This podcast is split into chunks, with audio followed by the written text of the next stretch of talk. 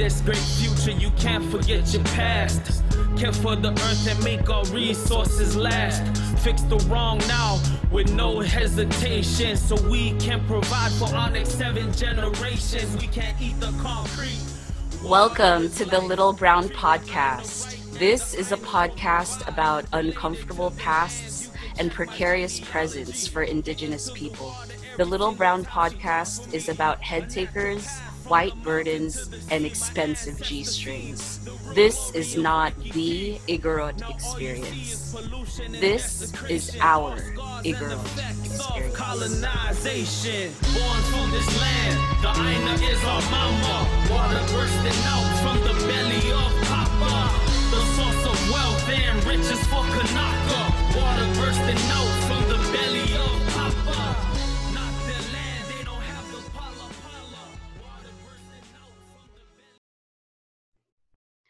So, welcome everybody. Welcome to episode two, part two, where we continue our discussions around the Little Brown movement, but this time in the diaspora.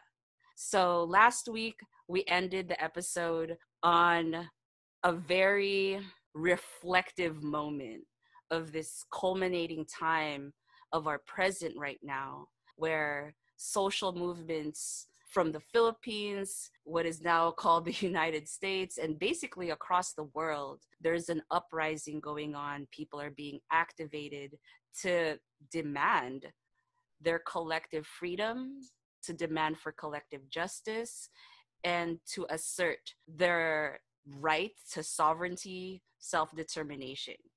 And so today we are going to continue that discussion, specifically looking at the movements happening in Hawaii on Mauna Kea. So for this episode, I am going to be your moderator again. This is Mayo, and I am currently on the unceded lands of the Muwekma Ohlone, commonly known as the East San Francisco Bay Area in California. And with me today is Hi, this is Charlie. I am currently on unceded land of the Penland Ohlone tribe of the Greater East Bay in San Francisco, California. Hi, it's Alan, and I'm here in Camp 7, Baguio. Hi, this is Kervin, and I'm coming in from Metro Manila, the country's capital. Hey, this is Faye, based in Baguio, Benguet, in the Philippines. Hi, Marie here, joining in from the Hawaiian Islands, which rightfully belong to Native Hawaiians. Today, I also have the distinct pleasure of welcoming our first guest, Jordan Phoenix Kamuela Gestrich, who is here to discuss the movement to protect Mauna Kea. Jordan was introduced to me by a mutual friend, Uluvehi, so shout out to Dee. When I told her what our next topic was on, she was like, I know someone who will be perfect. He's super humble, works in a lo'i, and an all around awesome guy. Before I pass the mic over to him, here is his official bio. Jordan was born on Oahu and raised in Kalihi and Kapahulu. He is a Hawaiian Ilocano farmer, caretaker, and educator at Ulupo Heiau in Kailua on Oahu with a nonprofit organization, Ka'ulu. He holds two bachelor's degrees, one in the Hawaiian language and the other in Hawaiian studies, both from the University of Hawaii at Manoa. Jordan also enjoys photography and documenting whatever catches his eye. Mai ka pi'ina kala i hae hae a ka walana kala i le hua. Mai ke one o hanakahi a ka walana kala ka helelani. Mai ka aina kolana o ka palikiko kolana i ke gula a me na koa a i ka aina nani o ka Philippines. Aloha pu me hana ka koa pauloa po e ho'olohi nei a me a po e olu olu mamu au makalolo wila ma zoom ho'i aloha Uh, mahalo for having me. Basically, just acknowledge the lands that you all are on right now. And I'm currently on illegally occupied Hawaiian land, this kingdom land. And um, I'm just blessed. I'm grateful. I'm humble to be here and to have this platform to speak on behalf of Kanaka Oiwi, Hawaiian people, you know, indigenous Filipinos, uh, Filipinos all over the world, and for my kupuna, my ancestors as well because of them that I'm here today. And I just wanted to acknowledge all of them. And I'm by no means an expert.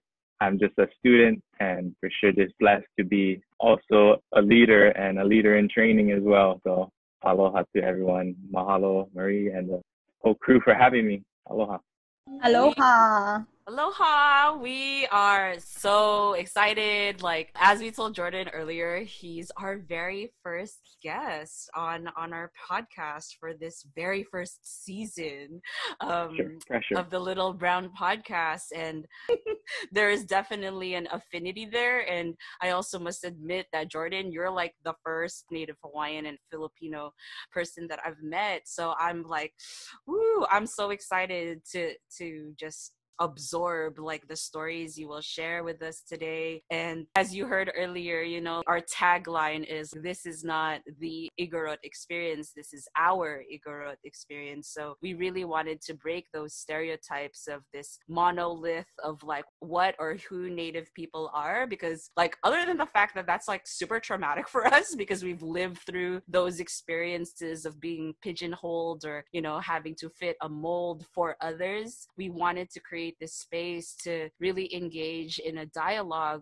with each other you know be in community with one another to share our experiences and also like build these bridges in solidarity with other native folks Yeah, for sure. I was born to parents who were right out of high school, and my mom is full Filipino, and her parents are from the Philippines, from Ilocos Norte and Ilocos Sur, and you know they moved to America like a lot of immigrants to have opportunities and better life.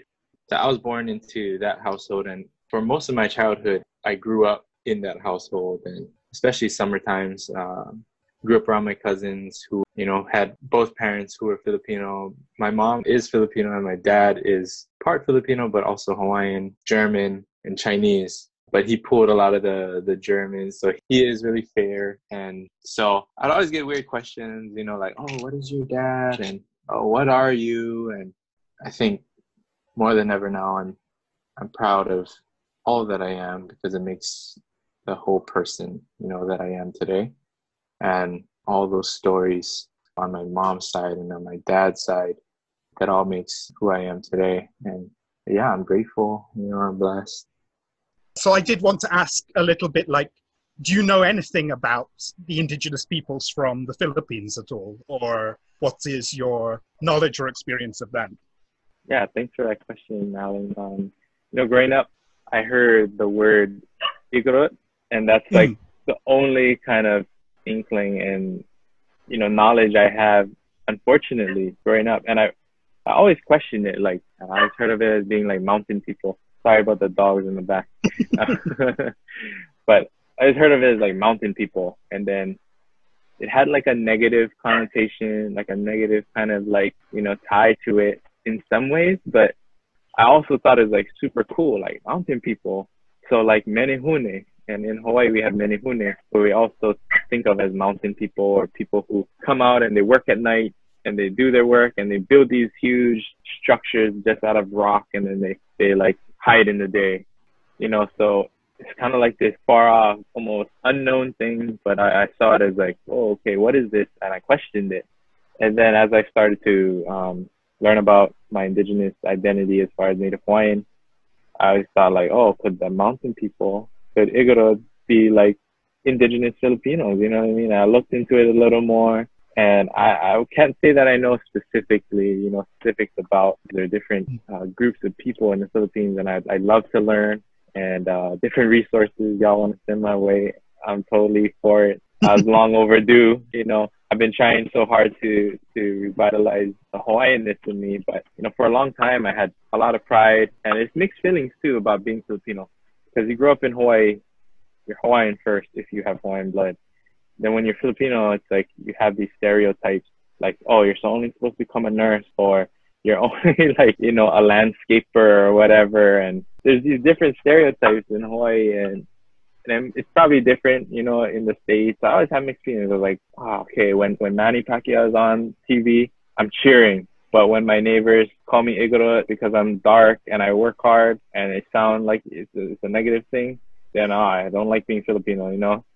So to me, it's I'm soul searching, you know. But I think moving in the right direction by, by hanging out with you guys and uh, you know just learning. I'm I'm always open to learning. We we really are excited to have you here, and I don't know how much Marie prepped you, but the first part of the Little Brown Movement episode, I asked this question at the very end, which is with all of these struggles that we're encountering as indigenous peoples that we've basically inherited right? The struggle. It's a generational struggle for our right to our lands and to live on our lands and practice our ways. The question i ask is how do we win?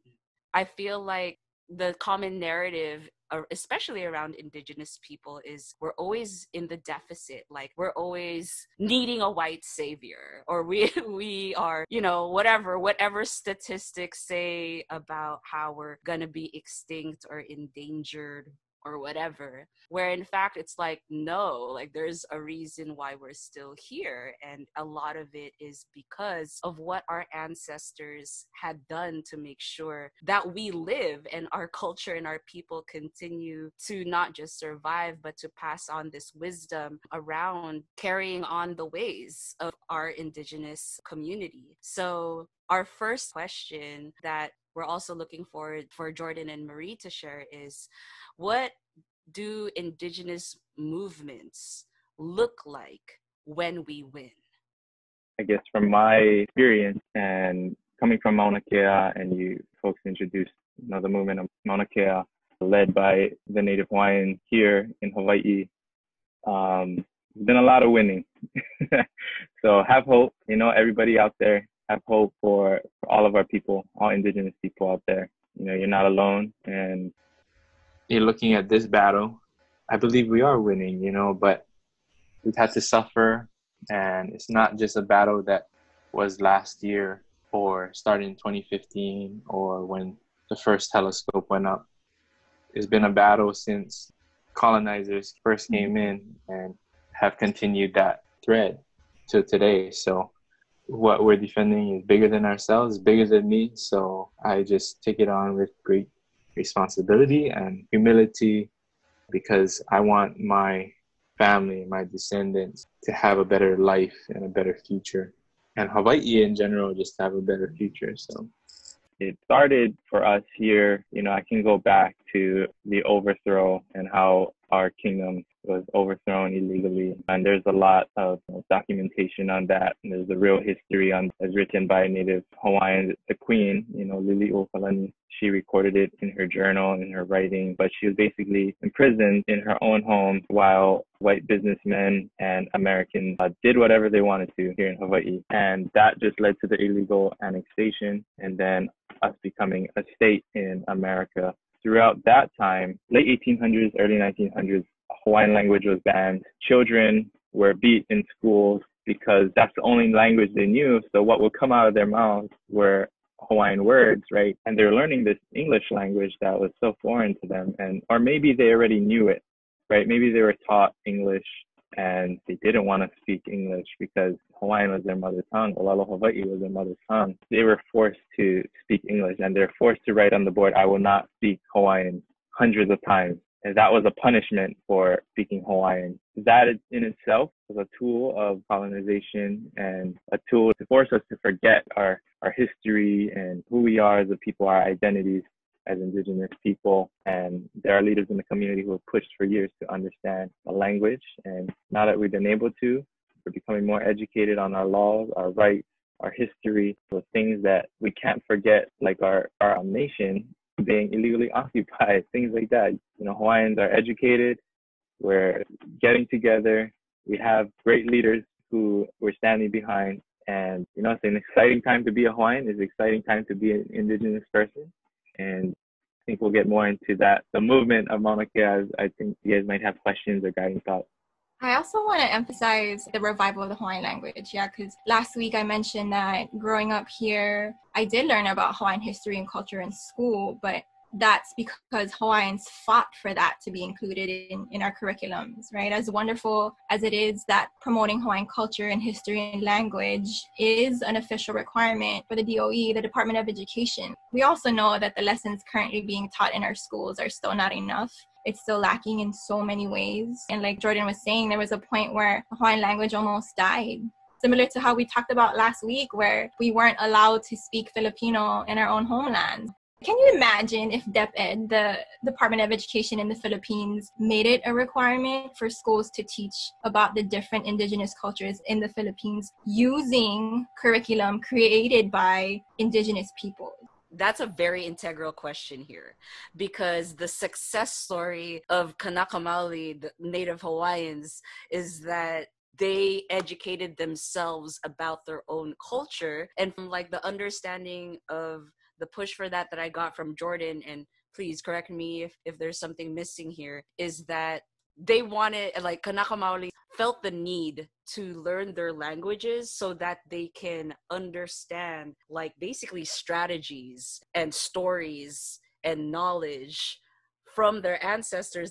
So there was a need there was like a collective purpose for wanting to learn your language and using that to apply it to something specifically which is i want we want to create our own curriculum and that's something that for filipinos because we were taught by our colonizers that we couldn't speak it and that they're trying to unify us by forcing us to only speak only in english or only speak in filipino which is really only based in one regional language tagalog that that was a way to unify us. So they're like convincing us that we're not unified, that it's not okay to be diverse, and that they needed to create this mono national identity which was their strategy to force us to only speak one language, punished us if we didn't. So which is why a lot of us here on on this podcast we've kind of unpacked like the traumas behind when we wanted to learn or when we were prevented from learning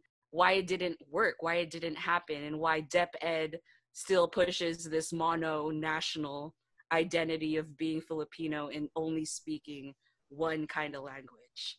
I think Kervin wanted to share something too about the reflections on language. I find so many similarities to the struggle of language here in the Philippines as well.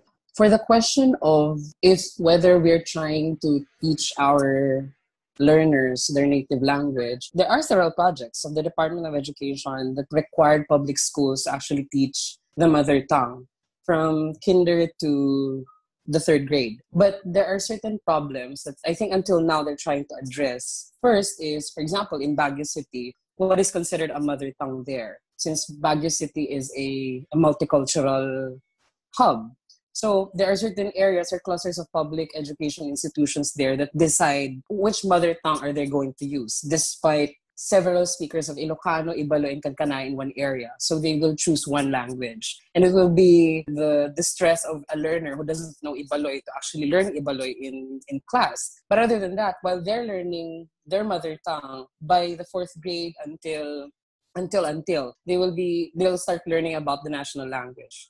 But without a strong foundation for the mother tongue, I think the depth DepEd is a little bit ba, like misdirected in their efforts. We just want projects that would talk about being more inclusive, but not really doing the groundwork, not really listening to the communities, you know, certain problems that the communities might have or certain solutions that they want to propose. It's all an echo chamber of legislators and educators talking about issues that are pretty much the community can address or can provide solutions. So I think what we can learn based on the discussion that's happening right now is the value of mother tongue based education can also not just strengthen the knowledge of your culture, but also learn from your culture's history of resistance and why these languages are needed in order for us to, to grow learners that are not just aware of their history but also what's at stake or the things that we want to to have them understand about history and try to change in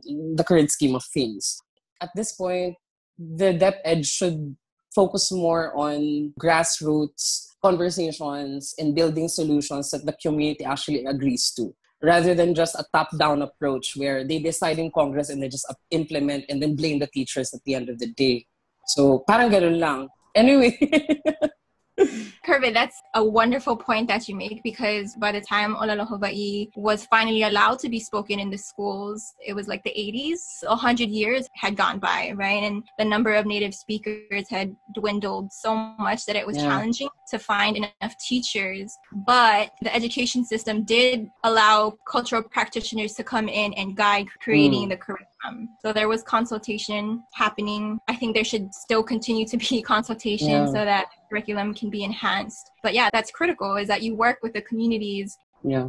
So in the language game of the Philippines, in their goal to preserve certain languages, certain languages will end up dying just because they have to to focus on one language of education. I think another case here that's problematic, it's not just in Baguio City, but also in Pangasinan, where half of Pangasinan is Ilocano speaking and half of it is Pangalatok. I forgot the article, but a recent study indicates that Pangasinan is a dying language already because the number of speakers are getting older and older. So, yun pa. We, we also have to do the language profiling in the Philippines to consider the age of speakers and you know other factors. Not just have this project that would make DepEd some kind of a cultural historical hero, diba? Neglecting issues on the ground because rarely would I find community experts, cultural practitioners to be included in that kind of conversation. And, and I think, you know, listening stories from Hawaii, that's what's been happening, is inspiring, you know, for educators as well. And also for educators to sometimes step aside. Having a degree does not make you credible to talk about your people, your history, your culture. There are certain people who don't have degrees, but actually know more about your people and community. So we need to provide more space for that. We need to come down from the ivory tower. It's a powerful thing when we know our language, we we know who we come from, where we come from, and our stories that connect us to this land and our origins. So that's why I think coming back to this original question, how did Kanaka Maoli win this game of like basically convincing their Department of Education, yo, we need to go set up a curriculum to make sure that Native Hawaiian language will be taught. How did they do that? How did they convince them? Or is it a matter of convincing? Because I'm always like, I don't want, you know, convince convince white people, convince your colonizers to accept you. You know, like that shit already is triggering for me. Is that what happened, or was there another strategy? Um, I don't know if I'm that you know the person to really talk about the intricacies about how it happened as far as the, like the legalities, but I know that a school was approved to open up and have preschoolers basically to learn the language from native speakers, from elders who were in the community and kind of like what you're saying, Kervin, like a lot of these elders were on their way passing and the language with them as well. So there were several people, there's a group of people, and they were uh, at a range from maybe young adults to maybe all the way to like their 40s, 50s. They saw the need, right, for Hawaiian to be uh, learned by the children because that's the only way that it's going to live on. Once the pupunawas, the elders pass away, the language goes with them, the knowledge goes with them as well. So in the 80s, like Marie was saying, like the school Punana Leo was approved to, to open up and based off of Kohanga Reo in Aotearoa or New Zealand, and basically is how they were able to revive their revitalize their language and have their language come back to life basically in the community. You know, even after that, after it was approved and there were schools opening up here and there, it was really a community effort. It kind of like you what you were saying, Kervin. In Hawaii, there are so many people pushing for these things, but Department of Education or the state didn't see the need to provide funding. They were going to approve, like, oh yeah, you can have these schools, but a lot of the funding we won't necessarily give you what you need. Basically, you're getting scrapped. So a lot of effort came from just the heart of the people and the willingness for people to step up and elders. They were already, you know, on their way out, and they felt like this was my last thing I need to contribute. So a lot of them were in the schools, you know, not even getting paid. They're in there for free and teaching the kids. I think that's where we need to go as far as saving our languages, our little communities, or in Hawaii, we call it kipuka. Kipuka are like it's an analogy. So kipuka are like these little crevices in the rocks on the mountain and in lava, right? When it dries and then dust picks up and it creates this little hole where seeds can collect and little ferns can grow and then trees can start to grow. And basically that's how a forest grows. So for language to continue to grow and come back to life, we need to look at the kipuka. We need to look at the little pocket in our communities where that language is almost dead. I need to go spend time with that elder, take down as much as I can from her, record as much as I can, and then learn how to speak with her. Or else, you know, it's gonna go away. We're not gonna have it anymore. I saw like a short documentary on a language up in um, the United States in the continent about a Native American. Even that's a, a term that you know is an umbrella term, right? Native Americans, but it was a tribe up there that were trying to revive their language. That's basically what they did, and it was like two, or three people, and it was kind of it was sad to watch, but it was also inspiring. That's basically what we're doing as Kanaka and we're winning by seeing children learn the language. And these children are growing up and they're becoming educated. And now they're taking that whole system of, okay, I need a degree to be credible in the eyes of the colonizer. Okay, I'm going to get a degree. And then I'm going to learn how to create curriculum for these schools. And then they're going back and saying, look, I have a degree. I have a master's degree. I have a doctorate degree in education. And I'm going to show you that I can do it. I have this degree that you said that I need. And look, I got it and I'm gonna go change the world now. Hey. expletive, def- expletive, right? mm-hmm. One of the like nuggets or gems that I got from your story, Jordan, is really how powerful mobilized elders can be. Because when you're a kid, when you're young, you can't say no to your grandma or grandpa when they force you to sit next to them and listen to them talk story about their life or what they've been through. So it's like wow. And we talked in the previous episode too about igorot or indigenous resistance movements in the cordillera and, and how a lot of it was also led by organized mobilized by the apongs it was the elders both male and female and probably all that in between. And with the education system i'm really seeing the the activation of the elders and then the elders being activated simultaneously activating the younger generations and equipping them with that knowledge or with that wisdom and reminding them why it's still relevant why you still need to learn it because as indigenous people we are being convinced by society that we don't need to learn our language. We don't need to learn who we are. So if there's people in our communities that we interact with every day and we love and they're, you know, part of our family taking care of us and they're telling us, you know, you need to learn this and we are making space for that to happen. It's almost just like, oh, I wish I had that. You know, I really do. Yeah, I love what you said about we have to listen to our grandparents, you know, and definitely what has happened, you know, they, the elders came in and I don't think the kids understood that. And that's, that's the crazy thing about it is like they just spoke to them in Hawaiian and they had no choice but to speak back in Hawaiian because they're like, I gotta eat. So I'm gonna try, you know, as a child. And I think just the approach of, you know, when Hawaiians were forced to speak English, it was such a forceful thing in a, in a brutal way, right, for them to speak English. But then if you look at the way our elders were encouraging us to speak Hawaiian languages with grace and with love and with also desperation. You need to learn this. And I think for the children, it's the best thing because they have that joy, that love. And if you're approaching children with love and joy and you're excited to teach them things, they're going to pick it up quick and they're going to pick it up like a sponge. I think, though, we're in a good place. And going back to the winning, I think our people are realizing how wonderful it is, how cool it is to speak Hawaiian. And more and more people want to gather in those kipuka or those pockets in the community and learn. There's such a hunger for it right now on all age levels. There are people teaching Hawaiian for free right now. And it's a wonderful thing. And that's how we're winning right now.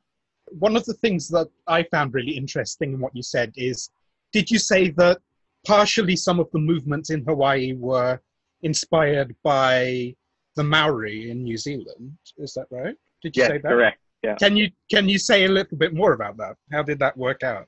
Yeah, you know, it was um, a group of Hawaiians, a man named Larry Kimura, who teaches at UH, uh, University of Hawaii Hilo. And in a lot of ways, he's known as kind of like the godfather of Hawaiian language revitalization.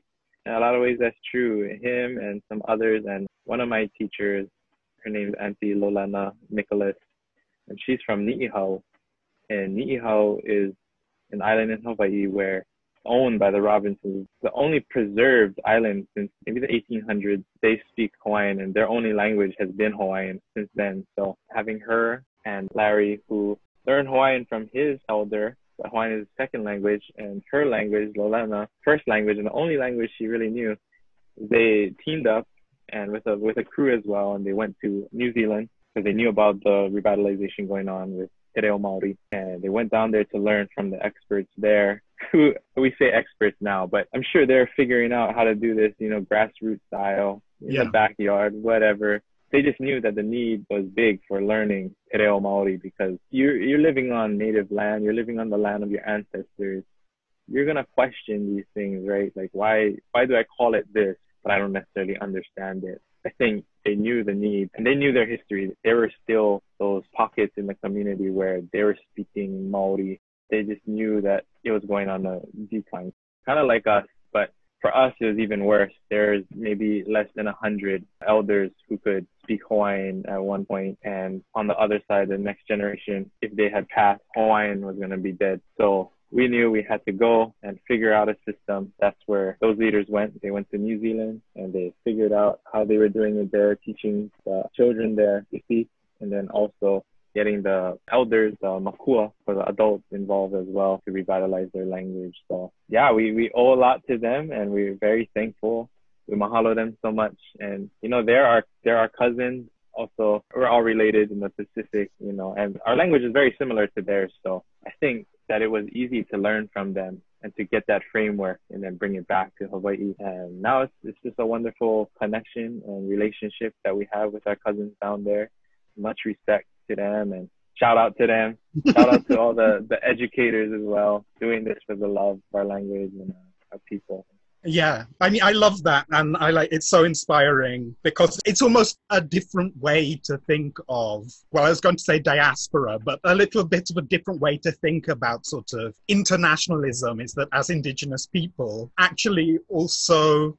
I think one of the strengths or one of the great hopes for Indigenous education and Indigenous cultural revival is exactly that. Different Indigenous peoples in different parts of the world are contending with the same things. So, in addition to thinking of diaspora as the spread out of people from the homeland, there's also this aspect that there are shared experiences that you can reach out for from other indigenous people and that's partially why it's so great to talk to you now jordan it's one of the reasons why it's really nice to talk to you A natural path from the mountain to the sea. My ancestors seen the real glory of Waikiki.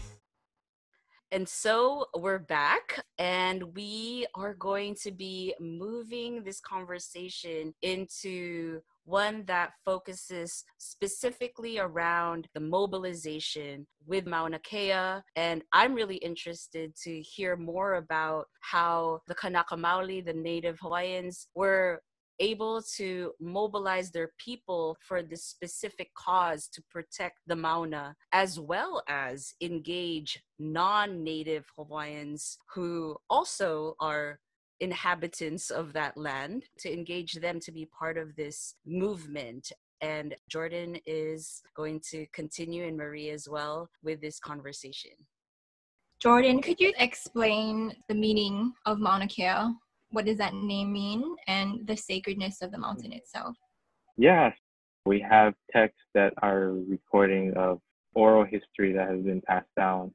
So one of the understandings of Mauna Kea refers to Kea as white and then Mauna as mountain or and so like a white mountain and also that refers to the snow, right? The snow on top of the mountain and can point to Poliahu with the deity or goddess, the Akua of uh, snow. And you know the word for rich in Hawaiian is vai vai, and the word for water in Hawaiian is vai.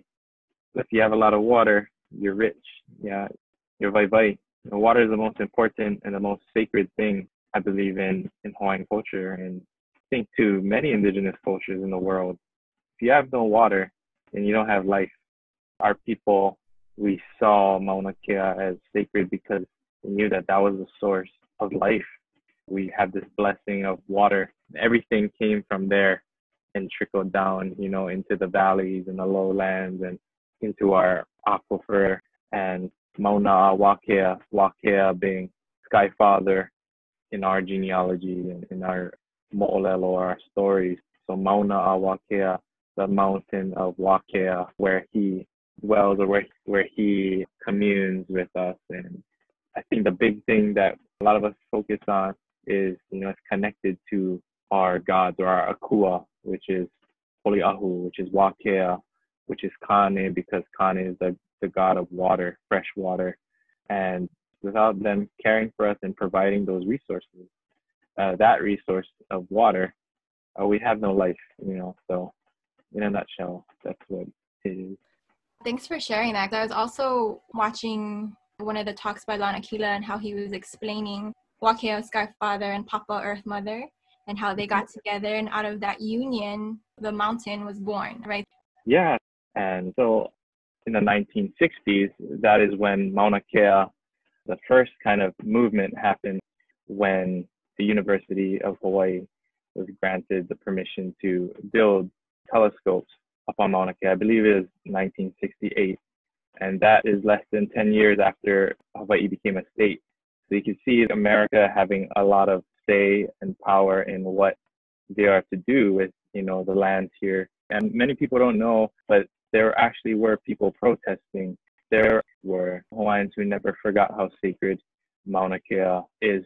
And for that to take place and to be ignored definitely was a slap in the face, one after the other, coming from the ban of our language, Hawaii becoming a state, and the Native Hawaiians still not being listened to, not being heard.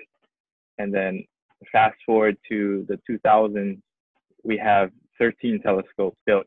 Can I ask really quick? So in Yeah, sure. 1968, you said that was the first telescope that they erected on the Mauna due to the University of Hawaii. And it was just one telescope. Right. Can you tell us, like, for me, I, I don't know too much about it, and maybe some of our listeners don't either. Why the fuck were there telescopes? Like, what were they trying to do with these telescopes? Right. Why there and why not somewhere else? Why this specifically on the Mauna? Right. If you look at American history in the 60s, that's when Americans went to the moon, right? And that's when there's many questions and intrigue there. So They wanted to call it start colonizing space. Space race. Yeah. right, right, Competition with. Russia. Yes. Uh, yeah. Yeah. No, yeah, there was wanting to explore space and question our existence. And I don't know in detail specifically what their initiatives were, but they approved that first telescope. And then throughout the 80s, they also approved a plan to have 13, up to 13 telescopes. And I'm reading a timeline right now on kahea.org. Basically, is, is run by Native Hawaiians, and it gives a timeline of events that led up to current events and the movement of today.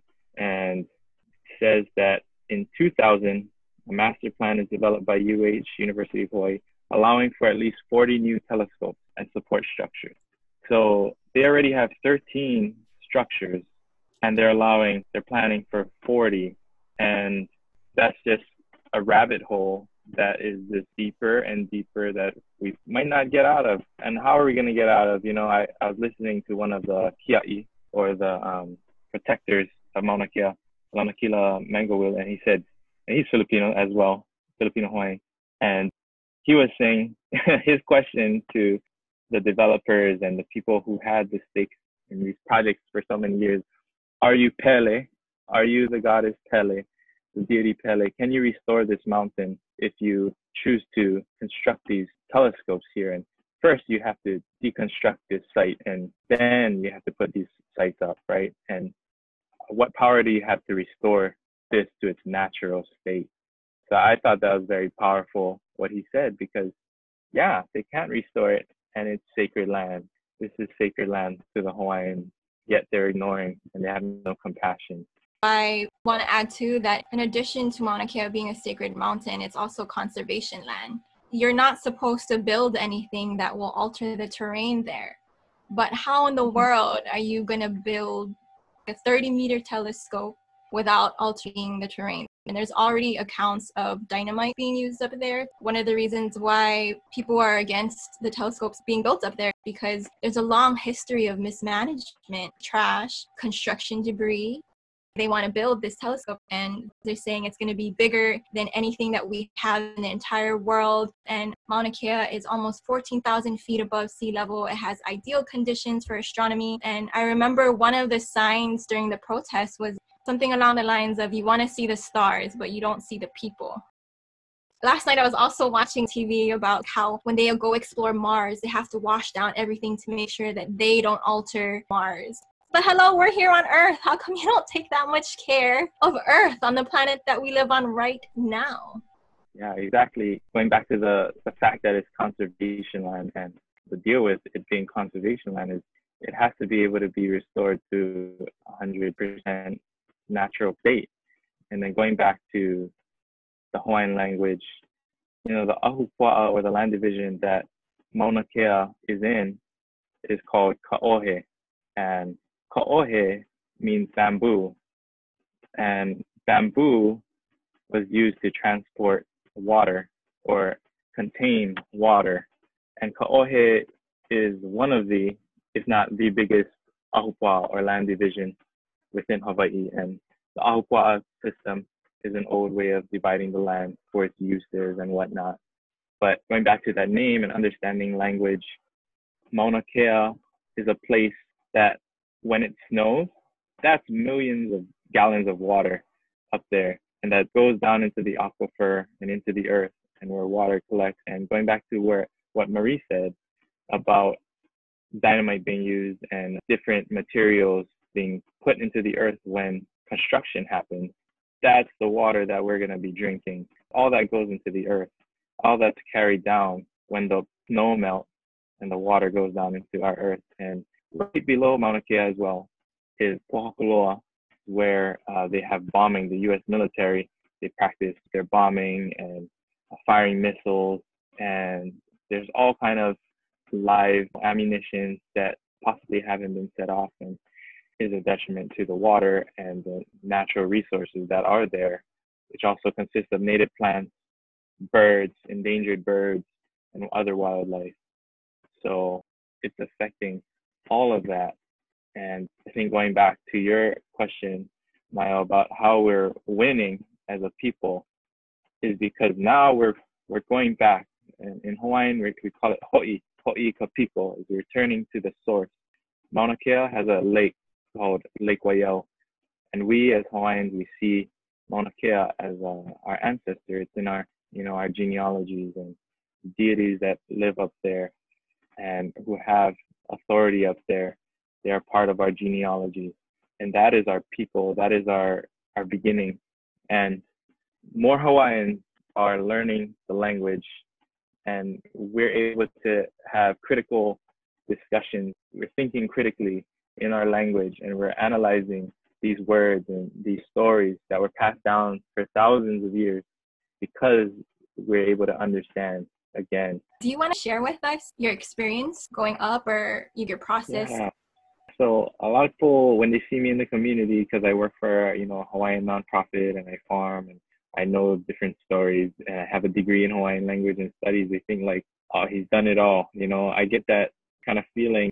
So yeah, going to the Mauna, I never actually went growing up. I never even had a field trip. A lot of people they've been on field trips. In fourth grade, we go to the Big Island. That's a lot of you know the schools they take their kids to a Big Island or Hawaii Island, and they go to Mauna Kea. I never had that experience. We never got to go. So my first time was last year. So about around the time that I went, you know, I think the first kahea or call went out for people to go up, and I was at work and I was with my coworker Ryan, and we were like, "Oh man, we have our kuleana, we have our responsibility here to take care of where we're at at work, and we're we're gonna just stand by, gonna be on standby." And I think it was like a week maybe after the first call. And man, we had a tug in our, we call it our na'au, which is our, our gut. And we had a tug and we were just, we couldn't even work that day. And I think there were talks about police going up and maybe even the National Guard going up. And we are like, we need to go. We're taking care of Ulupo. You know, it's the same fight that the Kia'i are facing on the Mauna.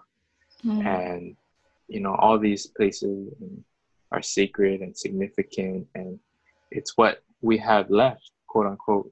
sad to say that, but a lot of sites, a lot of places and structures have been taken down and are just text on paper now or just a memory.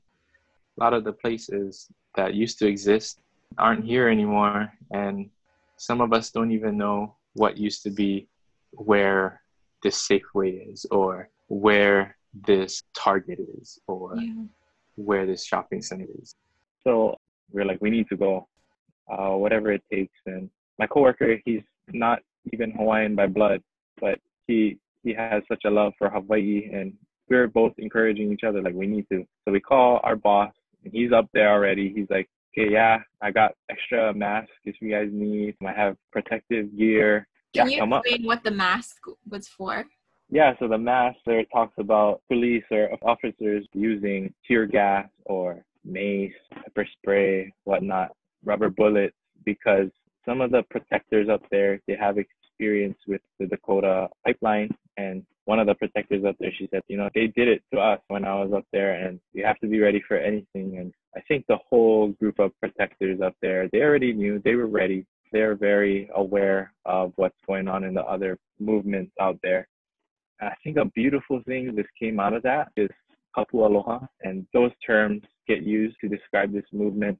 Kapu, I guess loosely translated, meaning taboo, but also kapu can mean holding yourself to a standard and not moving from it. So aloha being that's a whole different talk too, but aloha being love, aloha being we're seeing each other for who we are. We have this mutual respect and there's nothing but positivity and care that's coming from our heart genuinely. So that's another loose, you know, definition of what aloha can mean.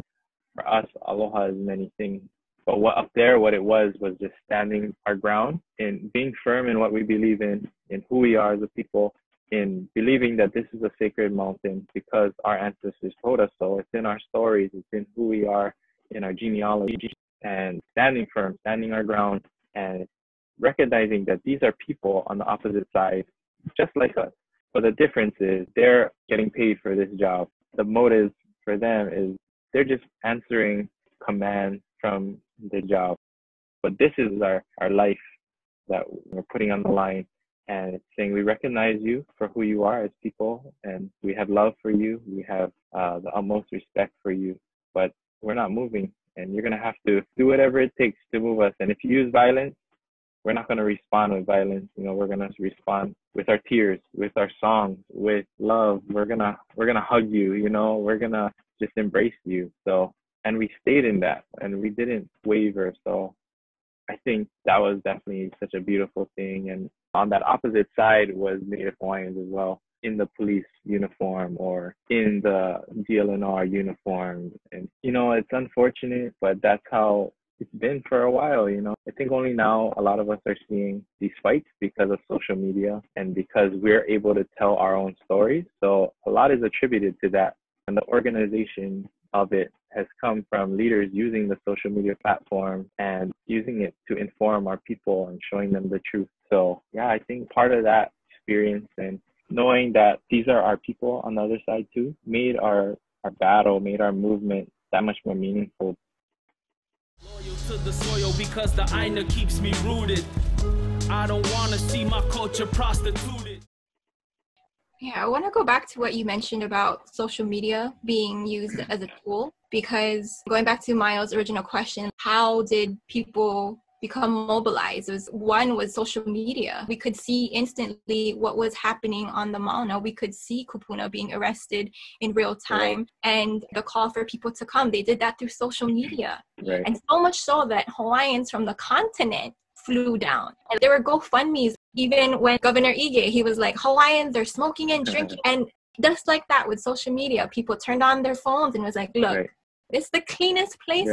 People instantly saw what was happening. Props to people who can use social media for the movement. I also want to mention protocol up there. Yeah, you know, protocol is something really new to me actually. And protocol, we've discussed it at Kupu and my community and we're thinking of like the Hawaiian word for protocol and what what is that word?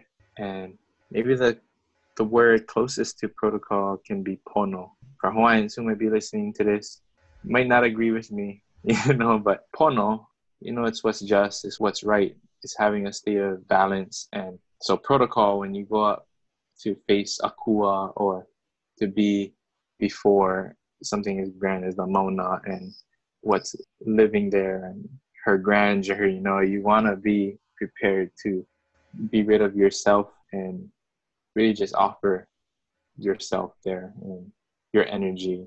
And I think it is very special to see Kanaka Maoli doing old protocol, old Oli, and then also new Oli or chants um, and mele or music song that has been written and composed throughout this fight. And seeing just the love and the respect and the reverence that they've had there. It was unreal because I don't have many Oli in my book. I don't have many songs or I guess proper things that I can offer as far as my voice, you know, but just watching them and then doing the protocol too as we were trained, right? I'm sure you remember that, Marie. They trained us to do some of the Oli, right? And even some of the hula too. So I think that was a great thing too, getting others involved who didn't know, like myself, who didn't know some of the things they were doing. It was a really cool thing to see how often it was happening and how willing people were to learn and to teach and to be together in that moment for this one purpose, right? Like it didn't matter who you were, as long as you were willing, you were welcomed. Right, right.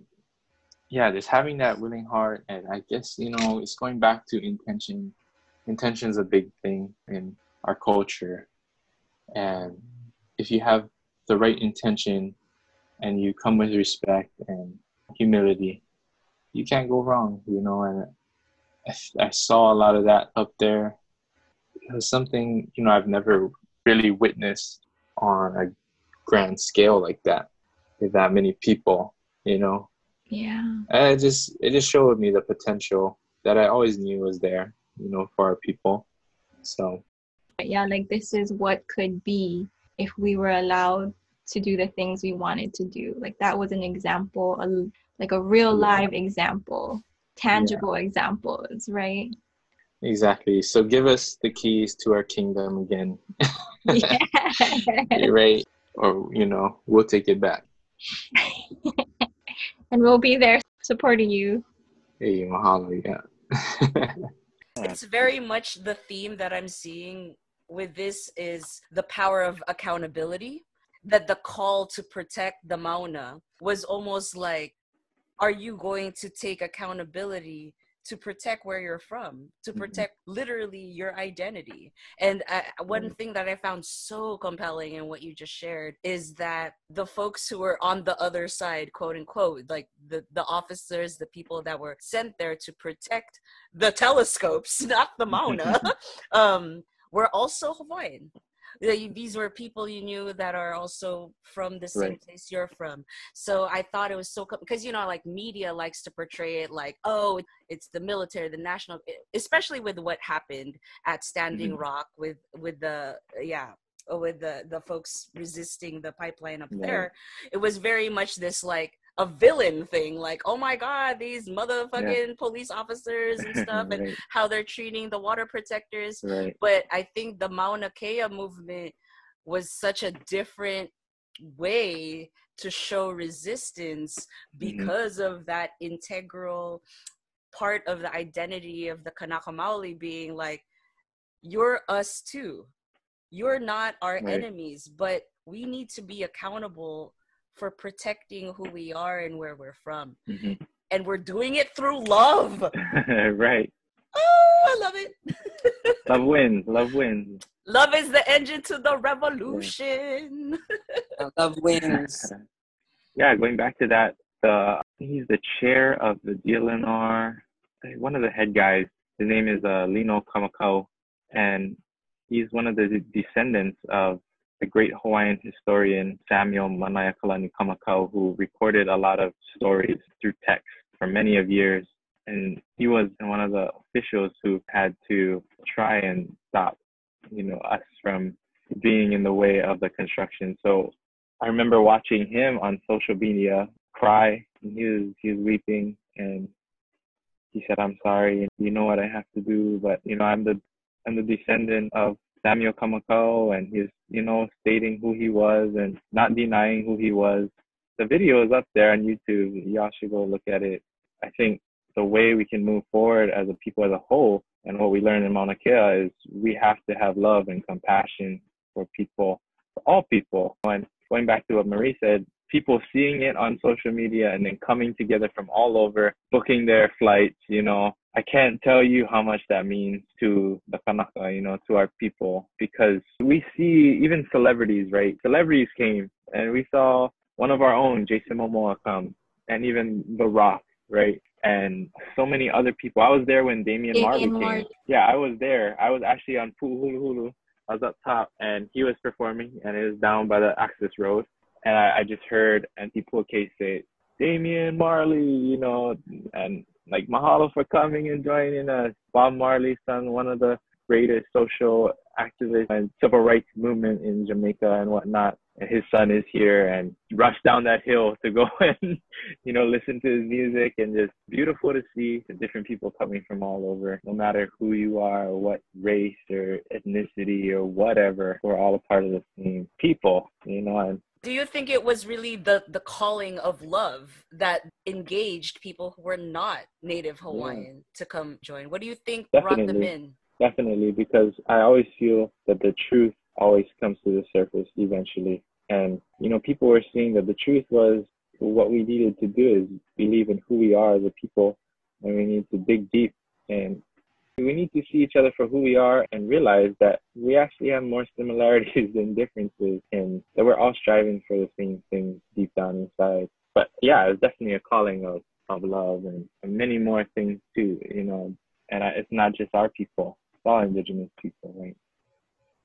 Yeah, I think definitely that shared sense of love for the land and our shared struggles were one of the main reasons why people from all over answered the call to protect the Mauna. And I decided to go because we are mountain people. Native Hawaiians are actively fighting to protect their mountains just like we are back home. Again, there's that shared sense of understanding and experience of fighting for your rights and your culture. But at the same time, it's not just about culture versus science. It's also about power, yeah? Who gets to decide what is sacred? After all is said and done, who gets to decide what will actually happen? And I also want to mention that the number of Filipinos who went up to the Mauna did not reflect the number of Filipinos here in Hawaii. There should have been a lot more of us up there. And of course, not everyone had the means to go up, but I do think that there are so many of us here that we have a responsibility to support Kanaka, especially when about half of Hawaiians now live outside of Hawaii because it's so expensive. And during a talk story session that Decolonial Pinais hosted for the Filipino community in Kalihi to discuss Mauna Kea and what our roles and responsibilities are, a friend who had just gotten back from a trip to the Philippines with her mom to visit their home in the Cordillera shared that they also talked with folks who told their stories of being met with state sanctioned violence for wanting to protect their rights as indigenous peoples. And then they returned to Hawaii at the exact time when Kupuna Hawaiian elders were being arrested on the Mauna. And police were showing up in full riot gear, like Jordan was mentioning. There was concern over the National Guard, and the LRAD was brought up there, which is a long range acoustic device. It's also considered a sonic weapon. And there were Hawaiians who were standing on the Mauna as kia'i, as protectors, and there were Hawaiians who were police officers. And when I saw the tears coming down, it resonated with me because as an Igorot, as an indigenous person, as a Filipino, we know what that division creates or what that division looks like because it's been happening to us for so, so long. Communities have been divided by militarization and foreign entities who do not have our best interests at heart. It brought me back to this news clip that I saw a few years ago about Igorots in the Philippine military and hyping them up as warriors. And the framing of military enlistment as a pathway to continue the ways of our ancestors really disturbed me. Yeah. So, and then of course, here in the diaspora, there's so many of us Filipinos and Pacific Islanders who are enlisted in the military. I know many of our BBOC elders saw the military as a pathway to the US. And um, the group that I went up to the Mauna with was intergenerational. We had an elder with us. There was a baby in our group who was strapped to his mama while she danced around us. Originally, there were two younger men who were planning to go with us. We all met together, we practiced together, we discussed how important it was for us to go. But one of them was going through the process of being recruited into the US military, and he was advised not to go because if, if something happened where he would have some type of encounter with the police. He was told that it could affect his recruitment negatively and potentially affect the status of his family members who are already in the military. So at our last practice, we also talked about the complexities of being brown in the military and what is the price for all these benefits? What do you give up? And what do you contribute to? Militarization has historically and currently divided our people. it has um, a twisted concept. yeah, in- and it's like tangible why people want to join the military from our communities because there's merits, there's benefits, immigration status, you know, a pathway to immig- to citizenship. The fact that the Philippine Military Academy (PMA) is based in the Cordillera, you know what I mean? Is and getting inside PMA, everything is paid for. There is such a gigantic benefit of being a PMA student. And was that last year? The kid who died from hazing? We all kind of know that hazing happens in the PMA, but they would risk that because it's free, you get allowance, everything is paid for, your future is basically it's set. And who does it target but the people who don't have the privilege to have options where to go to school or like what to do Right. It's also a source of prestige for some families. uh-oh Yeah, and you know they do have economic programs. They will pay for you to go to school, and if you don't want to go and that, you know, it's you're basically selling your body to enact state violence and yeah become a tool of the state basically Uh-huh. That's literally also when I talk to my Chamorro friends from Guam. Same thing. Same fucking thing. I was You're supposed to be a cadet. yeah, pero like I fell one inch short of the height requirement. So si daddy nagtuturo doon, so was the logical step na to be a cadet. But my height did not meet the requirements, and now I went to UP and became gay as fuck. well, speaking about indoctrination in UP, I mean the military has their own indoctrination as well, and it, Yeah. it's really deep. It's just a complex. It's a global one, not just in the Philippines. You know, it's also Uh-uh. in the United States. They target poor oh. communities, not just of color, but of like white people as well. Mm. You know, that's where they actively recruit. And it's just like these are very young kids 18 19 year old kids that are fresh out of high school so malleable to different ideas and you know it, it's easy to train them to go to a different place and basically harm people because Yeah. you're, you're doing this for something that's abstract an ex-marine put it in the sense that even as a soldier you're you're already dehumanized. You're called a Yeah. body. You're called boots on the ground. So you're trained not to think for yourself. You have to answer to orders. Yeah. Ang twisted nung ano, like, yung how becoming part of the military is like continuing your indigenous heritage because that's really twisted. That is messed I up. was in I was in DC on the metro watching that video and I was crying and like people didn't know what was going on with me. I want to take it back to what Jordan said because it's like, okay, I'm in, I'm imagine I'm I'm a very visual learner, so I'm imagining, okay, you see another kapwa or like your own Kanaka Maoli person, like community member in front of you, Mhm. yet, but they're protecting the TMT, they're protecting these telescopes, and you're there, you know, as someone who's trying to protect the Mauna and not the telescopes, Right.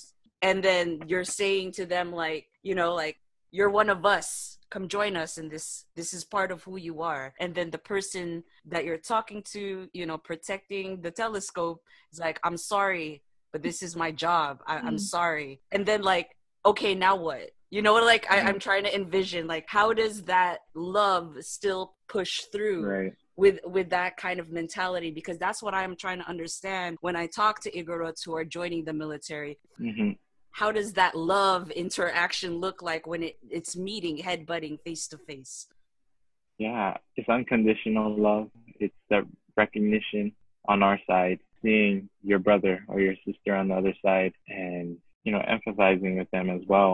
They were basically brainwashed to think that this is the right thing to do. Mm-hmm. This is the right occupation to get into because it, you know the benefits and the merit and things like that. What you guys been talking about, and understanding that like deep inside there is this sense of identity and this person that needs to be called out.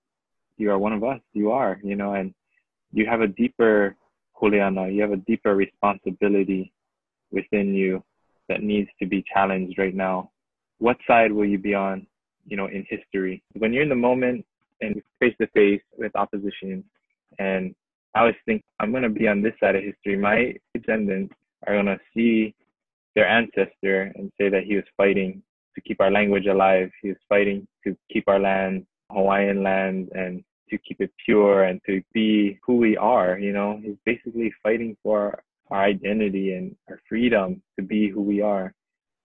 One of the things that stuck with me, again, something that we saw on social media was like an exchange of Kiai asking police officers. When my grandchildren asked me about Mauna Kea and what side of history I was on, I can proudly say I was protecting it. But what about you? What are you going to tell your grandchildren? Yeah, I think you have to. You have to do that. You have to let that part of them think, you know, the humanness, right? When that side of who they are or what they've taken on as far as being the authorities, the officials, has been dehumanizing. we have to talk to the human in them and say, what side will you be on? Seriously, because we, your grandchildren and my grandchildren are going to be going to school together. They're going to be in the same community. And what kind of generation is is the next generation going to be? I think we have to have that those conversations with our brothers and sisters on the other side, whether it's at a dinner table or whether it's out in the community. We have to call that out in them. Yeah, it's a bold thing to do, but I think it's the right thing to do, you know. And I, I think that's what we're gonna see. We're gonna see people resigning. We're gonna see people uh, giving up those positions and coming to fight the good fight for our identities, for our, our livelihoods as indigenous people. So, so it's an exciting thing.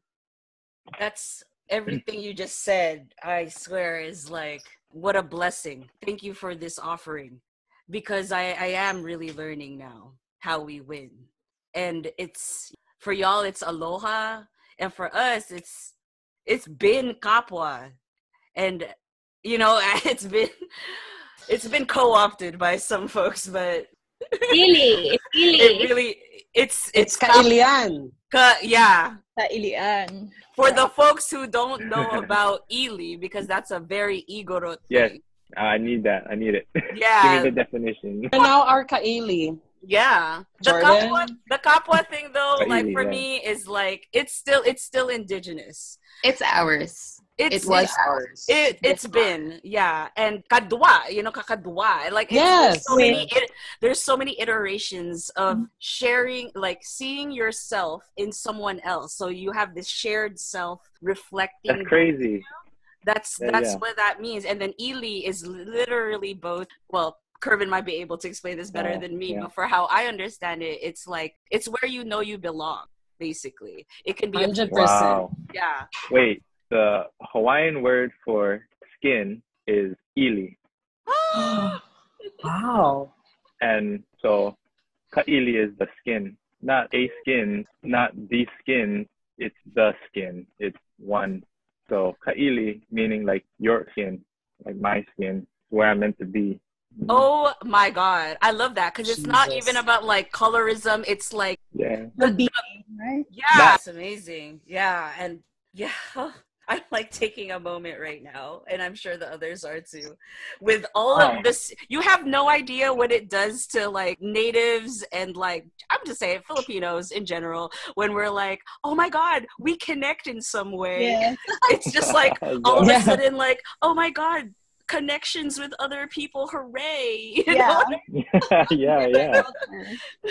Oh, same. Likewise, likewise. Yeah. And so what you shared with us today jordan is is that it's exactly that like oh my god we're so connected for as much as maybe we've been taught to to vilify one another we know that we were just we were brainwashed i mean like the tools of colonization et cetera, etc Mhm. right and that we are not that that we can remember where we're from again we Mhm. can remember where we belong and who we belong to again and then that's Right. what we can remember you know which side of present history we're we're going to be on Oh yeah. Um, I just want to say thank you so much. For me, it's definitely an eye-opening experience, heart-opening experience, na'au or gut-opening experience too, as far as you know, being Filipino and not even knowing what it means. You know, growing up. when I went to the Mauna, you know, there are Filipino people going up there. And then as I looked around, there are more and more Filipino people and people I've seen in the community who are Filipino and in the, you know, university uh, community. And then I saw other indigenous people there. I had to kind of, I guess, look into myself. And then as I looked outward and realized that we're all in the same battle of decolonizing our minds, Right. our spirits and and I had to reflect on all the things that I've been through growing up of what it was being a Filipino growing up and understand that I am and nothing's going to take that away from me. And I'm Hawaiian nothing's going to take that away from me as well. So and to have you know this relationship with you folks now as far as being in new friendships and it's really refreshing. Many of my family members grew up not knowing what it was to be filipino and were attached to these different things that society said we should be or what we should do and so thank you so much for bridging that for me i'm so humbled and grateful to be part of this conversation Thank you. The honor is ours. mahalo Mahalo. Mahalo, Jordan. Sala salamat for spending time with us and sharing your experience, your knowledge, and your love. As we close out this episode, I also want to thank Punahele, another Kia'i, another protector who was on the Mauna, for letting us use his music from his album, The Menehune Giant. Don't forget to check back with us next week for part three of the Little Brown Movement, where we will be focusing on the Black Lives Matter movement. Some would say that my work is revolutionary. Cause I tell my youngest not to join the military. Giving a na'o oh, from Aloha the visionaries. Like Moani Keala and Auntie Terry. We was called savages by the missionaries who had deception and greed in their itineraries. Look to the source and destroy our adversaries. Kealakekua, the 14th of February. The coup it flows in our blood, it's hereditary. Those who stood for the Aina became legendary delight the righteousness that is customary. So we crush corrupt cowards and the mercenaries. They wonder why I tend to keep my hands inside the dirt. To heal the land is to heal my people of this hurt. You wonder why we tend to keep our hands inside the dirt. To heal the land is to heal our people of this hurt.